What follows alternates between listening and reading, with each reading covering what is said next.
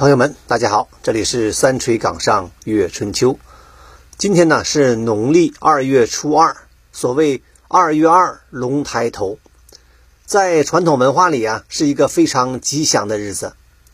我们总说二月二龙抬头，那到底为什么这么说呢？好，咱们今天就聊一聊这个话题。二月二啊龙抬头，这个说法呀最早在元朝出现。经过明朝，到了清朝、民国，就广泛流传于民间，大家都非常重视这个日子呀，也出现了很多民俗，但并没有资料解释啊，为什么二月二龙就要抬头？有传说说呀，这一天水里的龙啊，喜欢呃在这一天探出头来，给百姓降雨啊。龙在中国文化里面主管云雨。而二月二前后啊，却在节气上进入了雨季。二十四节气里面，什么雨水呀、惊蛰呀、春分呐，都跟二月二很近呢。所谓春雨贵如油啊，这个雨水对春播太重要了。所以呀，有人说这就是所谓二月二龙抬头。其实啊，还有一种说法，说龙抬头啊，指的是天文星宿。古人呢，夜观天象。把日月星辰划为二十八星宿，按东西南北四个方向划分为四象：东方青龙啊，西方白虎，南方朱雀，北方玄武。在东方的七个星宿啊，分别是角、亢、砥、房、辛、尾、期。这七个星宿组成一个青龙星象，其中啊，这个角宿代表着龙角啊。亢宿呢，就是龙喉啊，呃，一后面有龙爪、龙心、龙尾啊等等。在冬季里啊，这七个星宿都隐没在北方地平线下，看不到啊。在二月二仲春时节，这个角宿的两颗星啊，从东方地平线上就出现了。这时候啊，东方苍龙其他星啊还在地平线以下呢，只有角宿出露，龙抬头。当然了，说的是天文，实际上也是为了农业服务的，与农业周期紧密相关。春耕开始啊，这个苍龙七宿在东方慢慢上升。夏天的时候呢，这个万物生长，苍龙高悬于南方夜空。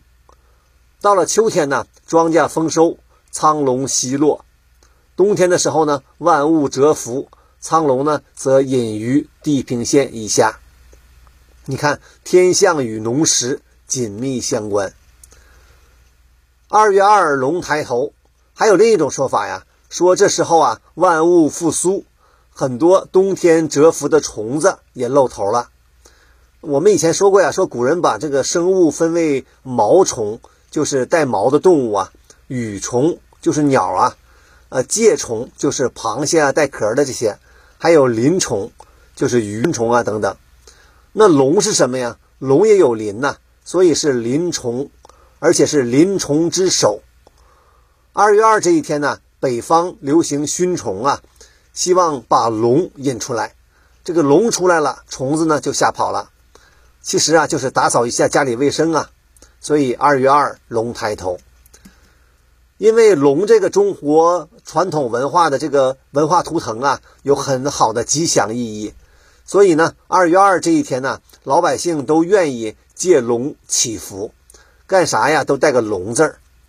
这个明清时候啊，北方就流行在这一天吃面条，叫龙须面呢；啊，吃烙饼呢叫接龙鳞，吃饺子呢就叫食龙耳。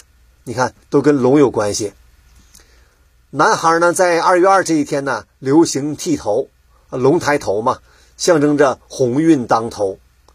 呃，女孩呢，在这一天做针线活为什么呢？说是怕动针线呢会刺伤龙的眼睛。你看，都跟龙有关。其实，关于二月二剃头这个传统啊，北方非常流行。北方过年整个正月呀是不能剃头的，说正月剃头死舅舅啊。所以呢，几乎所有的理发店在年前腊月呀都是爆满。大家都赶着过年前把头给剃了，然后呢，整个正月就忍着，一直到二月二再开始剃头。所以在北方啊，呃，理发店也都是在整个正月关门歇业呀。我不知道南方是不是也是这个传统。我们小时候啊就是这样，到了正月一个月啊，头发再长你也不能剃。不过我听说现在呀，年轻一代也没那么多顾忌了，因为独生子女多了呀，很多人呀也没舅舅了。好，三月春秋，咱们下回再聊。